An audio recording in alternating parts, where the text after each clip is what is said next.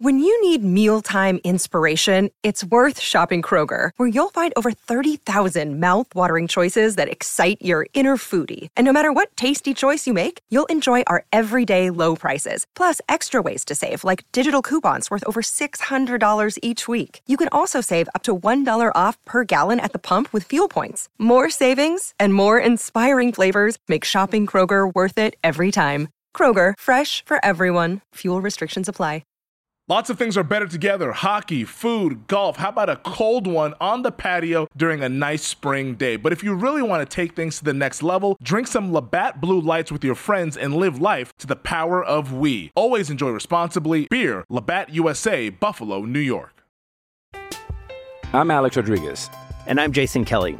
From Bloomberg, this is The Deal. Each week, you'll hear us in conversation with business icons. This show will explore deal making across sports, media, and entertainment. That is a harsh lesson in business. Sports is not uh, as simple you know, as bringing a bunch of big names together. I didn't want to do another stomp you out speech. It opened so, up so many more doors. The show is called The, the deal. deal. Listen to the deal. Listen to the deal on Spotify. Another day is here, and you're ready for it. What to wear? Check. Breakfast, lunch, and dinner? Check. Planning for what's next and how to save for it? That's where Bank of America can help. For your financial to-dos, Bank of America has experts ready to help get you closer to your goals. Get started at one of our local financial centers or 24-7 in our mobile banking app. Find a location near you at bankofamerica.com slash talk to us. What would you like the power to do? Mobile banking requires downloading the app and is only available for select devices. Message and data rates may apply. Bank of America and a member FDIC. This is the GM Shuffle. Analytics are saying less, right? Belichick has the great line if you tell me the play the guy's going to get hurt on, I'll pull him out. You can't predict it, right? You're listening to the GM Shuffle with Michael Lombardi, presented by DraftKings and VSIN. Here is Femi Abebefe. Welcome to another edition of the GM Shuffle with Michael Lombardi, presented by DraftKings and VSIN. I'm your host, Femi Abebefe. Michael, we're past Memorial Day week, and now we are fully entrenched into the NFL offseason. Can't wait, fam. I mean, here we are, the month of June. We what? We got 99 days or 98 days now until the start of the season, until we get our first playoff game. So that's exciting to get through. And you know, we got the training. We got a lot of mini camps coming up, so we'll get a chance to evaluate. Mini camps are mandatory for all the players, mm-hmm. so everybody will come back, and you know, it's a good way before we go on summer break.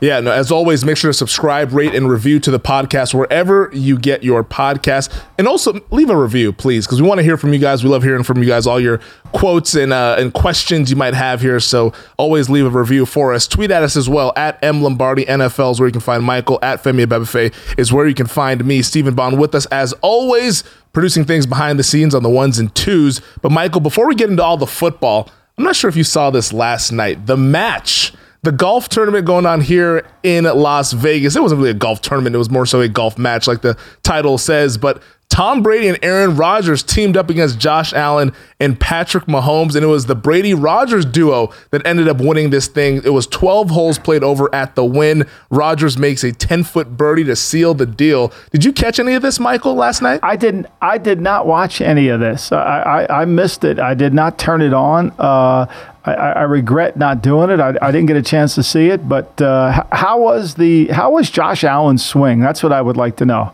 You know, Josh Allen didn't have a great uh, outing. One could say he was actually joking during the broadcast. He was like, "Wow, Patrick, you're carrying me with this." Because Mahomes was playing rather well. He's not the best with the putter, but he made a couple putts there. I think he might have gotten hot, but he can really hit the ball. Both of those guys, Allen and Mahomes, they can oh, smash I- the ball down the down the fairway, or maybe not down the fairway. They're spraying it all over the course there, but they're able to find uh, uh, some some good length and at least look a little bit respectable with their golf game, somewhat. Yeah, and now they all go back. I think now the the Bucs have their OTA days, and so does the Bills and and, and the Chiefs and and uh, you know and, and, and the Packers. So we'll get to see. I, I think as Rodgers has been in and out of their camp, so be interesting to see. I think this week is the end of this week is kind of the end of OTAs, and then next week mm-hmm. most teams have their mini camps Tuesday, Wednesday, Thursday, and then usually you know most teams will you know, after the minicamp, we'll ride off into the sunset. You know what's interesting because I was watching it last night and I was like, wow, Aaron Rodgers, one thing is really good with the putter, and Trevor Immelman, who was on the broadcast, was plotting Aaron Rodgers, but saying, wow, like this guy can really putt. He reads the greens really well. He was almost serving as Tom Brady's caddy when Brady was on the green there, just kind of reading the greens for him, telling him where to put the thing where the where his line was. Um, Brady, your guy though, not so good at the golf.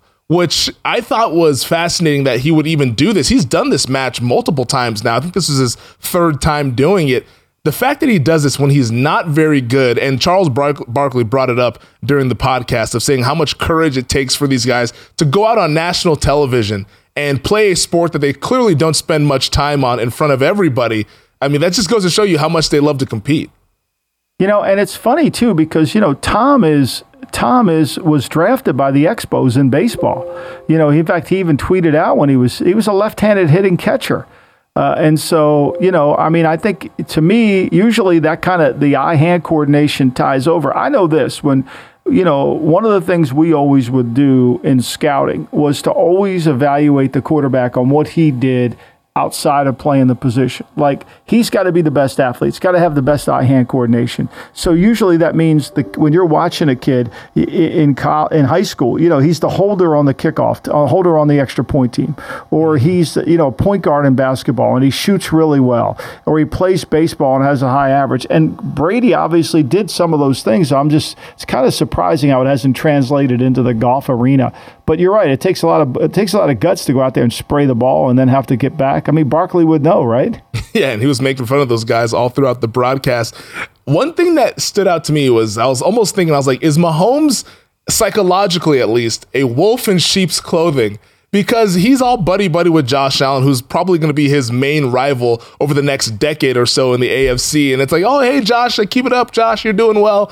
And he has the kind of charming, happy go lucky smile and all that stuff. But down down underneath there, I feel like Mahomes is an ultra competitor, and it almost is reminiscent to Michael Jordan buddying up with all the rivals that he has in the Eastern Conference and stuff, and just being friends with Stockton Malone, being friends with Patrick Ewing, and all these guys who are on the Dream Team. But then when it t- comes time to playing on the court, he would always be a killer. Is Mahomes almost similar in that wolf in sheep's clothing to where he's looking to almost get inside these guys' head and befriend them off the field? Are you calling him Rickie Fowler? I mean, you, you think he's Rickie Fowler here? He wants to greet, huh? I mean, I never thought about that. You know, I was reading the article in SI. It's a great article if anybody wants to learn about the great Pat Riley, uh, where Riley still doesn't want to talk to Jordan, doesn't mm-hmm. want to have any, like, he's like divorced himself from anybody who's beaten him in his career. Like, that fire that burns inside of him just roars. And so I do think Mahomes is too ultra competitive. I think he's playing nice. You know, I yep. think you're right. A wolf's in sheep's clothing. I think he's playing nice. He's good in the sandbox, but he's got to want to come out and say, look, there's there's no way. This is between you and I, bro. And this we are the new Brady and Peyton that are going to take over this league for the next 10 years and I'm going to be the Brady.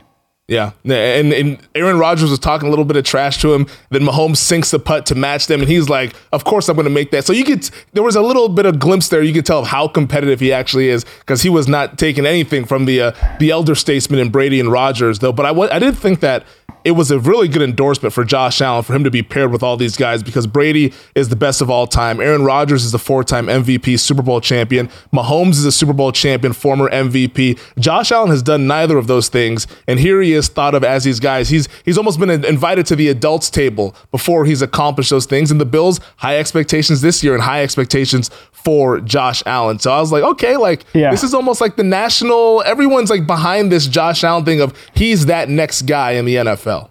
Well, I mean, the 13 seconds, you know, the fatal 13 seconds, it's going to be forever. Rosemary Woods gap in the 22 minute Watergate thing and the 13 seconds by, you know, by Sean McDermott is going to haunt this kid. I mean, look, I, I said this, I was wrong on his accuracy but what I what I was, you know, his athleticism and what they did with this kid at the end of the year after the win game against New England, where they started to run him more mm-hmm. and had him involved in the running game, and and he's dynamic in that you know, he's dynamic and they can't lose sight of that because he's so goddamn big. I mean, he's six yeah. five. He's hard to get on the ground, you know, and, and it's impossible. So, you know, I, I, look, I think it's a bright future for them because he's got the skill set and they've got a good enough team that he can make this work. And as long as he stays healthy, you know, I would be surprised if, if he didn't really, you know, really just take it over. And, and uh, you know, what's funny too is, is when you look at it, like he had 122 rushes last year.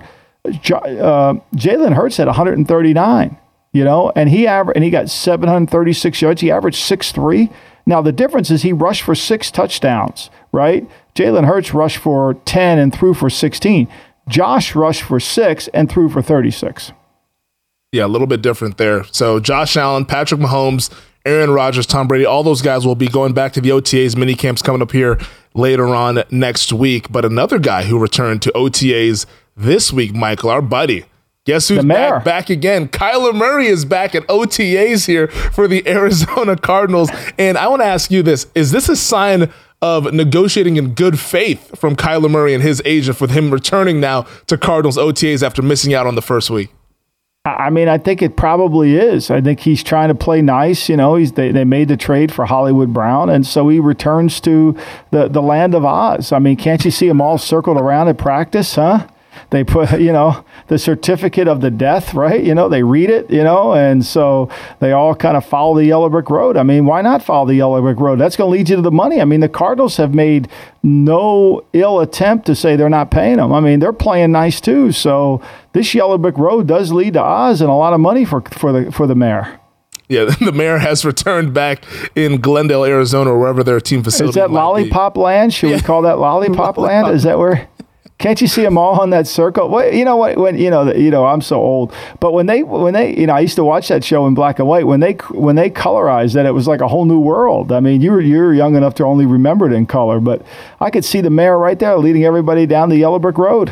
Oh, they're back in color in Arizona as Kyler Murray has returned behind center for a Cardinals OTAs. What message do you think this actually sends to his teammates? Because last week he wasn't there, and it's clearly it was probably contract related. Now maybe he was doing other things, maybe he was finishing up a vacation or whatever. But now that he's actually there and OTAs are underway, he's being a part of this offseason program without having the contract. What kind of message does that send to his teammates?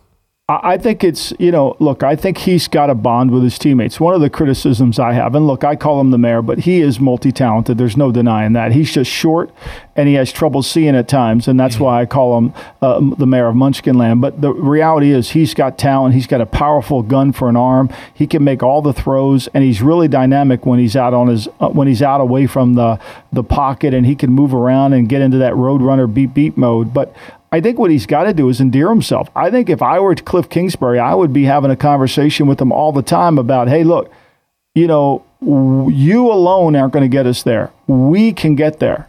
You're going to have to rely on your teammates. You're going to have to rely on them to really help us. And you got to build a, a camaraderie with them. And that's going to be critical. And if we don't do that, if we don't work together, in that area, then I think it's going to be, and it starts right now. It starts with the mm-hmm. OTA days. It starts with endearing yourself.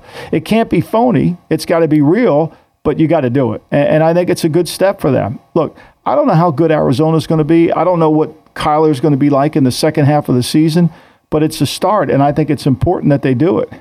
Yeah, and this Cardinals team has really started fast under Cliff Kingsbury and with Kyler Murray. It's been the second half of the year to where they've fallen off, and we saw that last year after they started 7 and 0 and then ending against the LA Rams. Speaking of those LA Rams, it's another interesting storyline, Michael, that's bubbling in the NFC West, and it's Aaron Donald, the defensive tackle, the all world defensive tackle, Aaron Donald. For my money, probably the pound for pound best player in football, and he wants a new contract. You know, they're coming off the Super Bowl championship and there's been the rumblings and the whispers of Aaron Donald being willing to walk away and actually retire. Do you think that's even a possibility that Aaron Donald could be done playing football if he doesn't get the desired contract that he is after?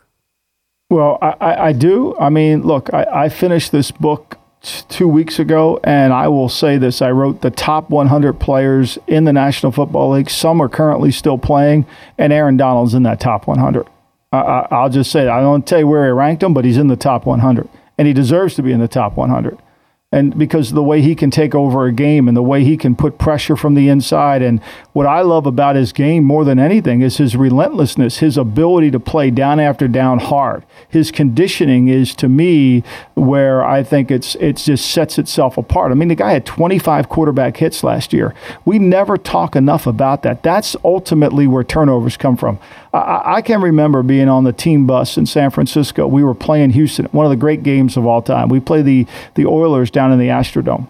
and uh, we were really riding high. We had just lost to Pittsburgh because Allan Kennedy lined up in the backfield on the second field goal. On a first field goal attempt, we would have tied the game 17 17. Mm-hmm. Uh, no overtime. We probably would have ended the year undefeated like the Bears, but we Allan Kennedy lined up a little bit off backwards, so we had to kick it again five yards back. Wersching make the kick. Pittsburgh won 17-14. Next week we go to Pitts. Next week we go to Houston, and it's Glanville's blitz, and it's a hell of a game. I mean, it's going back and forth. But on the team bus going there, we had just re-signed Fred Dean, and Ray Rhodes, the, the, the, secondary coach, and I were sitting in the in, in, the bus, and he's like, you know, you know, Lumbo, Lumbo, the, the, now we're going to get some turnovers. Now we're going to get some turnovers. And I'm like, what do you mean? He said, because now we got a guy that that can pressure the quarterback without sacking him. Sacks are, are get all the spotlight, but those quarterback pressures, those hits, those are the ones that create the turnovers. And Donald's a turnover creating machine. I mean, it's just remarkable. He only had 12 and a half sacks. More important than the sacks are the 25 quarterback hits. You know, he's hitting the quarterback and he's tackles for loss at 19. So to me, he's so disruptive. We have now gone back, Femi, to the era of football where it was in the 70s, Joe Greene, Merlin Olsen in the 60s, where they had Alan Page, where there's some great, great defensive tackles. And this kid's as good as any of them. Yeah, and, and it showed in the playoffs too when it mattered most. I mean, the NFC Championship game, he has the pressure on Jimmy Garoppolo, forcing him to throw the interception that sealed it for the Rams. Then, and also in the Super Bowl, that was the fourth down pressure on Joe Burrow, which sealed the Super Bowl championship for the LA Rams. So, in my opinion, he's worth every single penny that they could possibly pay him. Um, what they'll pay him, we'll find that out later on. I don't think. Oh, they're going to pay him like yeah, they're oh, going to have to. It's because I mean, because you know, it's a little bit like you know, who's going to challenge that that somebody's better than him. I mean, relentlessness, conditioning, leadership, all those things yeah. the kid has, you know, and you can say, well, he's not real big, he's not real tall. Does it matter? Oh. You know, does it matter? Yeah. Also, ask any offensive lineman who was the worst guy to try to block. It was the short guy who had the natural leverage. That was every offensive lineman will no tell doubt. you that, and that's what Aaron Donald has there. And he is one of the all-time greats, a multiple-time defensive player of the year. Let's take a quick break though here, Michael. On the other side, we'll discuss the NFC South at the top of the division, talking Bucs and the Saints. The NBA playoffs are heating up, and so is the action at DraftKings Sportsbook, an official sports betting partner of the NBA. With same game parlays, live betting, odds boosts, and so much more, don't miss out as the NBA postseason winds down. I mean, these second round playoffs have been unreal, and we have the conference finals now on the horizon. Make sure you get all those futures bets in before the value disappears. And if you're new to DraftKings, you got to check this out. New customers bet 5 bucks to get 150 in bonus bets in instantly. Download the DraftKings Sportsbook app now and use code SHUFFLE. That's code SHUFFLE for new customers to get 150 in bonus bets when you bet just 5 bucks only on DraftKings. The crown is yours.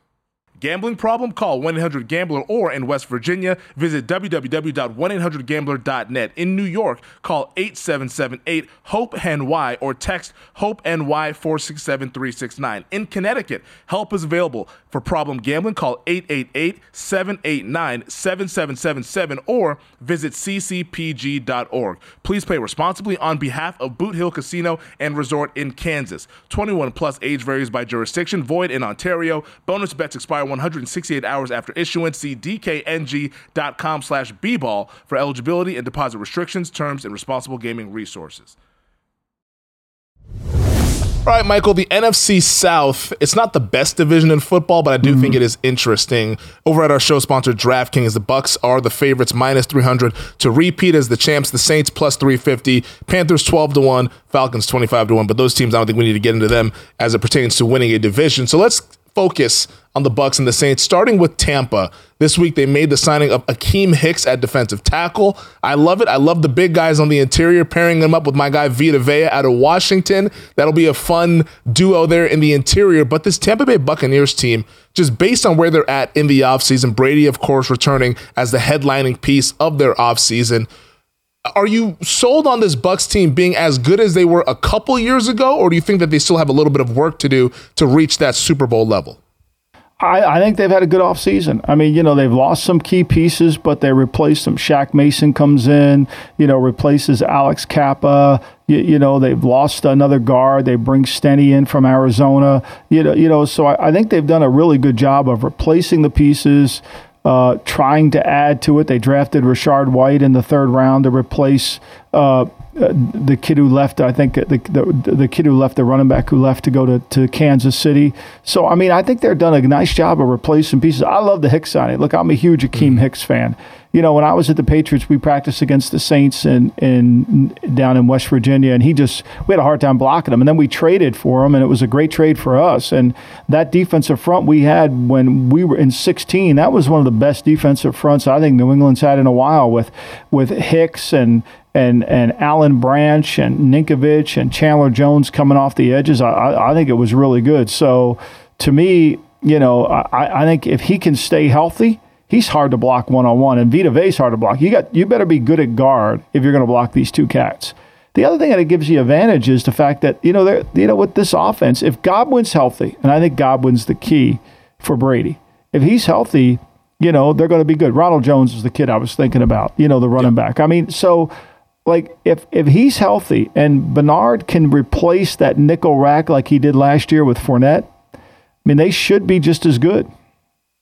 Yeah, no, yeah. This Bucs team to me, it's they're the class of the NFC in my opinion. Now they're a little older and teams that tend to be older sometimes get banged up and i thought that was where they really benefited the year they won the super bowl was that they were the healthiest team by the end of the season more than their competition there the chiefs were banged up in that super bowl especially on the offensive line last year the bucs got the injury bug towards the end of the season. I mean, you mentioned the yeah. Godwin injury. The offensive line, Wirfs was out and trying to battle and play in those playoff games, but he clearly was like 40% trying to play on a busted ankle here with Godwin now, we'll see what his return situation is like. The rehab is appears to be going okay, but likely not going to be ready for the start of the season here. It's Mike Evans. It's going to be Russell Gage. Does Brady have enough weapons? I mean, Rob Gronkowski, that's got to be coming down at some point later this offseason, yeah. one would think. Is that kind of where you uh, align up with this year as well? I think I, I, think Godwin's the key. He's got to come back. I mean, Brady trusts him. Now, will some of these younger players that he's going through OTA days with Willie? But look, this schedule to start out the season is is tough. They start two road games right away. They don't play in Tampa until week three of the season when they welcome the Packers, you know, and then they have the Chiefs. I mean, you know, they go Dallas, New Orleans, in New Orleans hard. New Orleans beat them twice last year. For all the conversation we have about New Orleans, they beat them twice, convincingly beat them twice. I mean, you know, the game in New Orleans was close. They shut them out the second game down in Tampa, and, and, and they weren't even healthy, 9 nothing. So it's a hard start, but I think it eases off in the second half. They have the bye in week 11, then they come back and they've got Cleveland, New Orleans at home. They've got to go out to San Francisco and Arizona. They still play Cincy, but they end up the year with Carolina and Atlanta. So, I mean, whatever they lose in the beginning of the year for the first 10 weeks, I think they can make it up. But it is a hard schedule, and it's going to require health and durability from their team. And, and it's going to require Brady to continue to, to shock us all that he can still play at this level at his age. I mean, at some point, you know, father time does show up. It didn't look like it last year, though. Where are you at with their secondary? Because that seemed to be the yeah. weakest link of this team last year. Now, Jamel Dean, Carlton Davis, those guys were banged up all last season. Winfield's back. They lose um, uh, Whitehead to the Jets, but they bring in Logan Ryan there. Where are you at with this secondary, and can they be better here in 2022?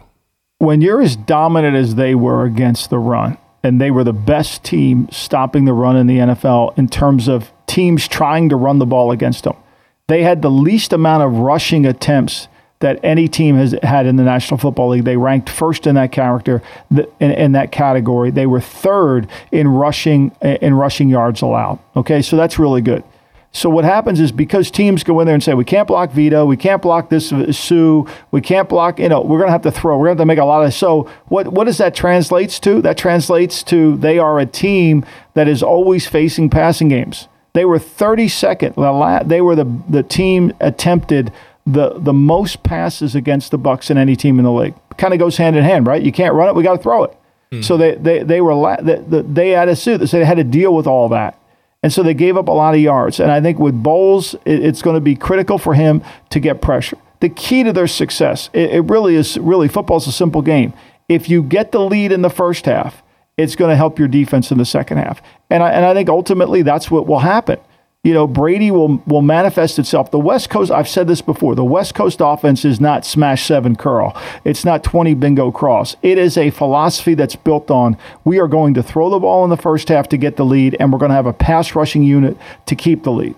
And that's what the Bucs have. And so, and because you can't run it on them, you become one dimensional. And then all of a sudden, they create turnovers. They're fifth in the league in creating turnovers last year on defense. So, you know, it goes a long way, and they keep you out of the end zone. You know, they were really good. They're fifth in the league in total, and, you know, and they were 10th in red zone defense. So, I mean, they, they match all the criteria that a good defense has if they get that lead. Yeah, I think that red zone defense is directly correlated with how well they defend the run because it's hard to score points in the yep. red zone, score touchdowns if you can't run the football, and all you can do right. is throw it into there where the windows are so small because the defense only has to defend about 15 yards or so.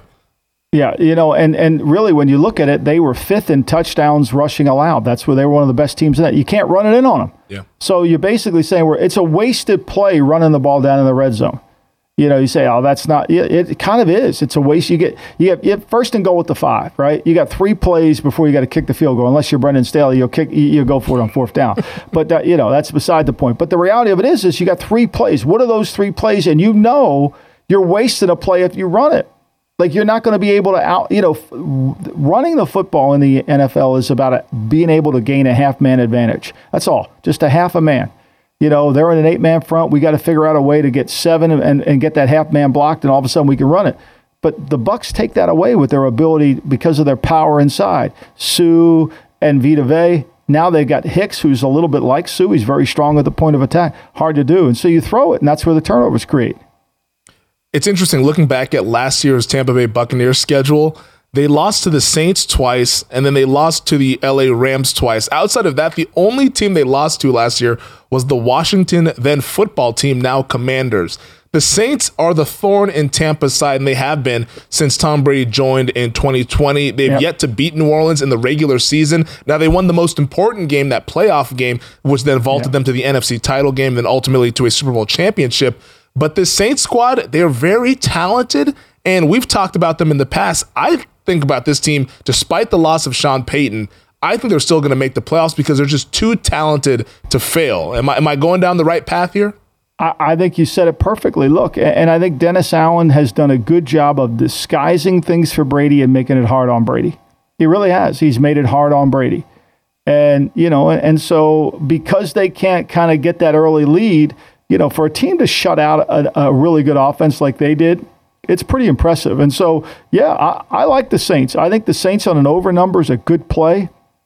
Look, I'm not in love with Winston, mm-hmm. you know, but I do think with with their the way they play defense, their offensive line will be improved. I don't know how long Kamara's going to get suspended for, but with Thomas back and you know with with Olave the the receiver to go along with what they, I mean, right now when you look at their roster you, you, you, know, they one of their best players last year. One of their best players last year was the was the uh, the the, the uh, Callaway kid, right? Mm-hmm. And now Callaway's the fourth receiver. You got Landry going to be the third receiver. Callaway's the fourth. Callaway had a really good year last year.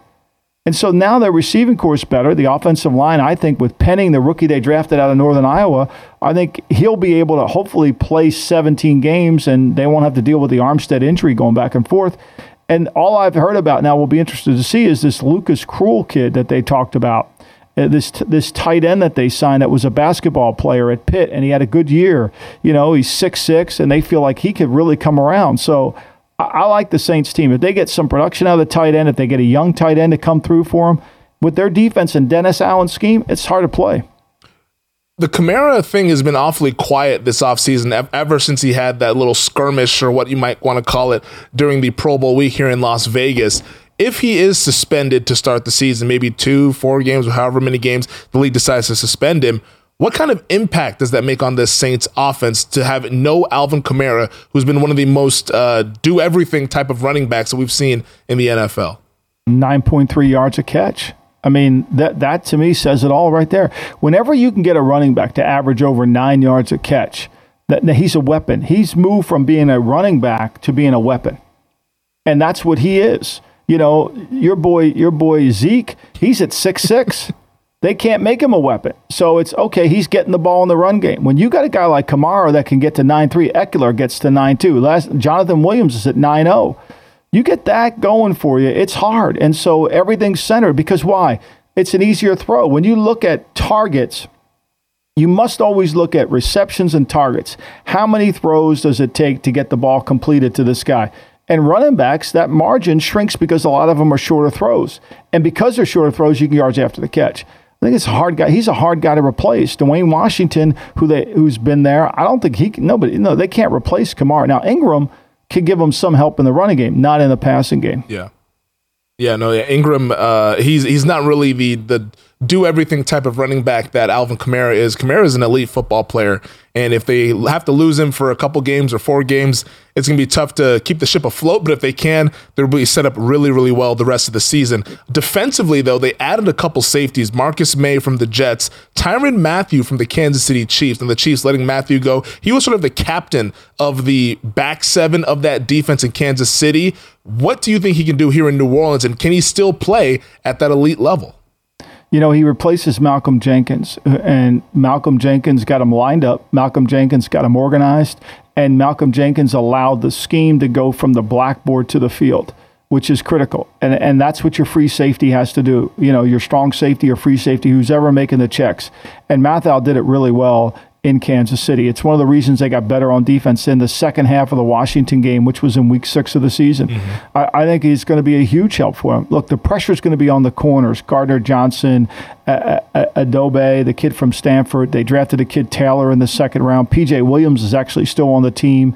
You know, Bradley Roby's still on the team that they brought back from Houston, who they signed. So, you know, I mean, it's going to come down to their pass rush and their scheme. And, you know, the guy that I think is really more important than anybody is Davenport. They gave up a first round pick to get Davenport. He's got to come through and really do a good job of rushing the passer to go along with their defensive front. I, I like their defense. I really do. I like Demario Davis as, as, as a coverage guy. I thought the Werner kid played well for him last year. So, look, there's a lot to like about their defense.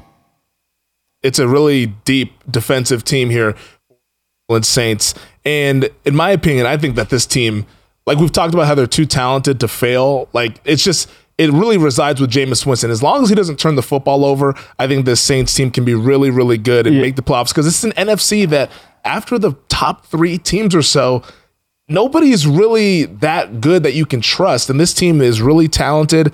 And if they protect the football, they can be there with a 9, 10 win caliber season, even though Sean Payton is gone out there in New Orleans. You know, but I would say this, Femi, before we go to break here, I would mm-hmm. say this, though. You know, the Saints are a little bit like a baseball team that has a really good lineup and they've got middle relievers and all that. Do they have a closer? Do they have a closer? Last year, the kicking situation was really challenging. They missed five kicks last year. You know, they missed seven extra points last year. And when you're a nine and eight team, those five, those 15 points that you missed on field goals and those seven extra points that you, that's 22 points you gave away somewhere. Now you're not going to make every kick, right? Mm-hmm. You're not going to make every kick, but you know when they brought Aldrick Rose and Rojas, and he was one for four you know, and so and they missed it, you know, and and so now this year Will Lutz comes back. That to me is going to be the key. When you have such a slight margin of error, you know, those kicks become. I mean, we saw we saw it with the Bengals run. I mean, McPherson really is the MVP. As great as Burrow was, great as Chase, guy made every kick. Yeah, Money Mac. That's what they call him out there in Cincinnati. Let's take a quick break, though, Michael. On the other side, I want to ask you: Is less more? We discuss it next. Hey, it's Kaley Cuoco for Priceline. Ready to go to your happy place for a happy price? Well, why didn't you say so? Just download the Priceline app right now and save up to 60% on hotels. So, whether it's Cousin Kevin's Kazoo concert in Kansas City, go Kevin, or Becky's Bachelorette Bash in Bermuda, you never have to miss a trip ever again. So, download the Priceline app today. Your savings are waiting.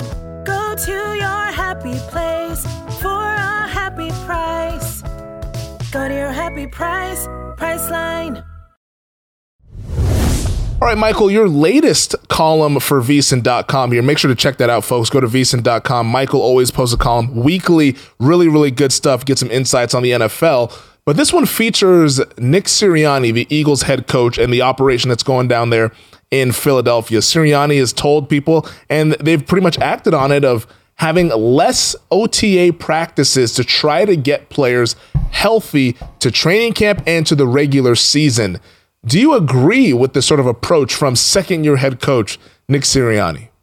Well, I, I, think what he's trying to do, and they did it last year at practice. When I went up there to watch the Patriots practice against them, you know, I didn't think they were in great shape. They started two and five for the season. They had these red days, which were light days, yellow days were cautionary days, and green days they went for an hour and a half. They didn't really practice that much. I mean, I mean, you could see it in Fletcher Cox. He was never really in great shape all year, and the, the idea is if we practice less, we'll keep our team healthy. And it resulted in a, a healthier team this year. But I, I, was what made me think of this was I was reading. It's a great uh, email. It comes out every Thursday by James Clear, the writer of Atomic Habits, and he said when determining, when researching strategies, and this is a strategy, right, Femi? Yep. You know, emphasize patterns over stories. One person succeeding means nothing. A hundred people succeeding is a signal. And what I'm thinking is is is Sirianni thinking that this one year is is a is one person or is it really working?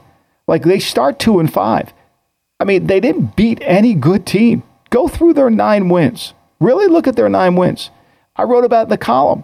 They they played Brady twice. Game wasn't close, right? Game wasn't close. The playoff game is 31 to nothing before they make it 31-15. Okay. they play Mahomes. They play Herbert right? They play Derek Carr, you know, and they play Dak Prescott. In those five games, not counting the playoffs, in those five games, they only allowed the ball to hit the ground. No, excuse me, in the six games, they only allowed the ball to hit the ground defensively 36 times. That, that's six incompletions per game. So anytime the level of comp was was risen, they struggled. They were bad in the red zone. They were bad on third down. Now, all those things can get corrected. I like their off season. However, that being said, if we don't practice, how are we going to get our young players better? Jordan Davis is a very talented player, but he also is a guy who likes to kind of like me sit on the couch and do nothing. so if you're going to let him sit on the couch and do nothing, is he going to have a weight problem? Is he going to get heavy? Like it, there's a fine line. I, I think you got to practice football to be good at football. Football's a contact sport right? And I'm not saying you should be in the old 60s and beat the shit out of everybody every day, but I, I, think to me, are you cheating your young players by cutting down on the OTA days? Now, I'm a, hey, look, a lot of teams give up two OTA days at the end of the year, too much, right? Between minicamp and OTA. I get it. But I, I think to me, with the shortness of training camp, this is your time to teach. This is your time to teach. Yeah, no, and, and, you mentioned that they played all those good quarterbacks last year. I think you didn't even mention Justin Herbert, who went 32 of 38 for 356 uh, yards against that Eagles defense. There, are two touchdowns in the Chargers 27 20. Jonathan win. Gannon got a head coaching interview. Like, did anybody watch him in, in, in, these five games, in these six games? Did anybody watch his defense? It was Ben don't break. He was really good at, at not giving up big plays. But the, the percentage of completion against them, I mean, Brady, I think one game only had three incomplete. Uh, uh, the, no, Derek Carr was 32 for 35. Yeah. Like, you know, and so, like, it, to me, my point of the column is yeah, I like the Eagles offseason. I think they've improved. I think Bradberry's a, a, a, a zone corner, not a man to man corner. But I'm worried about are they going to be really ready for the fight? They didn't. They look at their schedule after they were be, after they lost to the chart. Who did they play? Who did they beat the whole year? Tell me one good team they beat, Femi. I'll wait. Yeah, you're gonna be waiting a long time because I can't really come up with one. You can't. When I'm looking at the schedule, I'm like, it's Denver, New Orleans last year in November. At that point, they weren't very good. With, with Trevor it's, Siemian at quarterback, right? Yeah, they played yeah, Trevor. Trevor Siemian. See, I think this is. I think they're the perfect example of a team. Like as fans, what we have to do is we have to separate the schedule. What quarterbacks are we playing and who aren't we playing? And then that tells you what you're doing.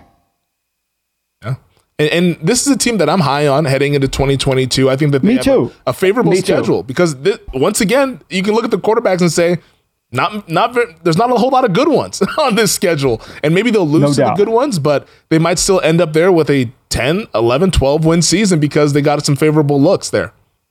No, no I'm with you. I, I like the schedule. They play the NFC North, they play the AFC South. I mean, for them not to go over nine and a half it, it, seems like, but to me, and I wrote this in the column, are they going to be the Utah Jazz? Are they going to be a really good, yeah. are they a regular season team or are they a true playoff team? Because we didn't even touch on the major issue we have before is Hurts. Can he throw the ball well enough? And I think the point that you brought up about whether Sirianni is taking this one data point and thinking that this is the signal and maybe not just an aberration of because sometimes health can be luck and you might be healthy for a number of different reasons. Maybe it was the limited practice reps to where you kept the bodies fresh, or maybe you just were random and had everybody healthy all in one season. Now, the one team that has figured it out is the LA Rams, but outside of them, everybody else is it's fluctuated based on their health from year to year. And the fact that hundreds of other teams continue to go at this thing with taking all the full OTA practices, in my opinion, I would prefer that. I mean, there's a sweet spot in here somewhere of going full Junction Boys, Bear Bryant status, and then also going like, okay, we're just not going to practice. There's a sweet spot, and you hope that Sirianni can find that sweet spot. But the point that you bring up of the limited reps at practice, that's going to hurt some guys because football is a sport where you have to build up that callus. I mean, I talked to Pritch here at and he always says that guys aren't practicing enough. That's why you see the soft tissue injuries because they haven't built up that callus in training yep. camp, and that's why we see that early on during the regular season. I couldn't agree more. And, and look, if Tom Brady's going to throw, if Tom Brady's taking 200 reps in OTA days, don't you think Jalen Hurts should take 300? I mean, seriously, let's put it in perspective in that way. I, I just think to me, you're taking the soft. Now, look, analytics are saying less, right? Belichick has the great line. If you tell me the play the guy's going to get hurt on, I'll pull him out. like, you can't predict it, right? I mean, how many times have we watched the game? I mean, we saw Danny Green go down with a with a with an ACL and MCL, and the, you know, like, mm-hmm. did it think that was going to be like, you don't know. Sometimes these non contact injuries just occur. I mean, the Rams have been able to do it because veteran quarterback, veteran coach, their everybody kind of knows their scheme. And so they're able to do it and they play. But I, am just not sure it's for. I, am not saying you got to go back in 1960s and drink water out of a bucket. I'm not trying to be an old school. I, I'm, I'm I'm way different than that. But I do think player development needs to happen with cleats on and on the field, and, and you've got to get better because if you if you're not practicing football, how are you going to get better at football? That's the age old question. I don't think you can get better at football. You can stay healthy, and I think being healthy is important because you want to have your guys on the field. Like if you have a bunch of guys who are counting against the salary cap on IR or not playing, then what good is that for you as well? But getting your team healthy to the season is important, but you also need to get those reps because, like you mentioned, you could start the year off two and five to where you're behind the eight ball. And, and if not for a favorable schedule, we're probably not talking about you in this light that we are here in 2022. Yeah, I mean, would you rather be a healthy six and eleven or an unhealthy eleven and six? I mean, you answer that, right? Yeah, I'll, I'll take the eleven and six. I'll, I'll take that. fly Eagles fly. We'll see if they can stay healthy here in 2022, and we'll see if that they can actually be as good as many think that they are with their win total set at nine and a half. I like the over. Michael likes the over. We'll see what happens once the ball gets kicked off in September. Let's take another quick break here, Michael. On the other side, we'll clean up any news and notes, and also a little Sopranos in 60 coming up. Oh. Next. I'm Alex Rodriguez. And I'm Jason Kelly. From Bloomberg, this is The Deal. Each week, you'll hear us in conversation with business icons. This show will explore deal making across sports, media, and entertainment. That is a harsh lesson in business. Sports is and, not uh, as simple you know, as bringing a bunch of big names together. I didn't want to do another stomp you out speech. It opened so, up so many more doors. The show is called The, the deal. deal. Listen to the deal. Listen to the deal on Spotify. All right, Michael, OTAs is the season of optimism, as we've come to know here in the National Football League. And Chargers wide receiver Keenan Allen told the media this week that he believes that they have an all pro at every position on the team. Now, the Chargers roster is very talented, but is it the most talented in the NFL? Look, I mean, they do have a lot of good players, there's no denying. I mean, defensively, they have a, a pro bowler on almost every level, right? So, but can they play well? I mean, Look, last year they were as bad as you can be defensively. I mean, there's just no. I mean, teams could run the football effectively on them. You know, they never could get control of the game. They were never able to. Uh, you know, usually they were ranked fourth in the league in the percentage of the time that teams got the ball and scored. That's not good, fam. That's not good. You know, forget the yards allowed rushing. You know, they finished 29th in points allowed. That's the number one stat. And they were the worst team on third down. This is with this is with Nick Bosa. I mean, I mean Joey Bosa. I mean, they were the worst team on third down in football, and yet they have all these Pro Bowlers on every level. I, think that's the concern. And if you're Brandon Staley and you're sitting there saying, okay, we got, you know, we're really good at, we got Khalil Mack this year, we got, you know, two corners and Samuel, and we've got J.C. Jackson, and now to go with Derwin James, and then we got, you know, Joey Bosa and, and all these guys. Yeah, it looks good on paper, but is it going to translate? I, I don't know. You know, I love the quarterback. There's no denying. I love the mm-hmm. quarterback. I think they need a power back, Femi. I really do. I, I love Ekeler at uh, nine to a carry, nine to a reception. He's a weapon. To me, Spiller, the fourth round pick, or I don't know if it's Rountree or Joshua, but one of those guys have got to come through. And I think they've done a better job of fixing their offensive line, especially, you know, I thought Slater was a great pick for them. You know, they they got they got to get that right tackle situation handled because, you know, Bulaga didn't stay healthy for them, which hurt them last year. So they, have got to fix it. I mean, Zion Johnson, the kid they drafted for right guard, he can help. I mean, to me, with that quarterback, they can't be out of a game, but until they can control the game defensively, it's hard. Yeah, talent to me, it's one of those things that it can get you in the door, but it's not going to really guarantee you anything once you actually get in. And we saw that with the Chargers last year. They had a talented roster as well, but they came down to week 18 where they lost to the Raiders on the road in overtime in that game that prevented them from going to the playoffs. I think that if they were to not make the playoffs this year, it would be a colossal failure based on the talent that's on this roster.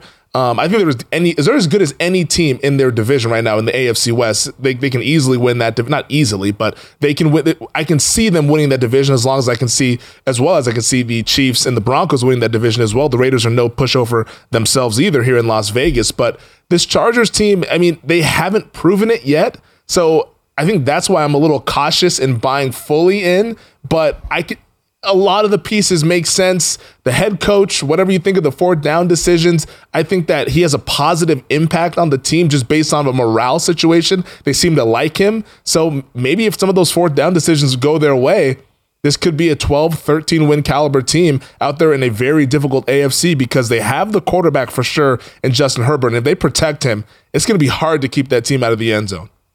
It is, but they got to get better on third down, right? They got. The third, the worst for a third down team in football. They're the 26th red zone team. I mean, they had too many high scoring games. I mean, it really put all the pressure on Herbert, you know, and they couldn't control the game, and you know they weren't able to to be, you know, and I think it comes back to having a real physical back to complement Ekeler. If they lose Ekeler, that really hurts their offense. Mm-hmm. Herbert gives them every opportunity to win a game. I mean, you know, that Cincinnati game that that they won 41-22, that's a close game. Cincinnati is coming back in that game.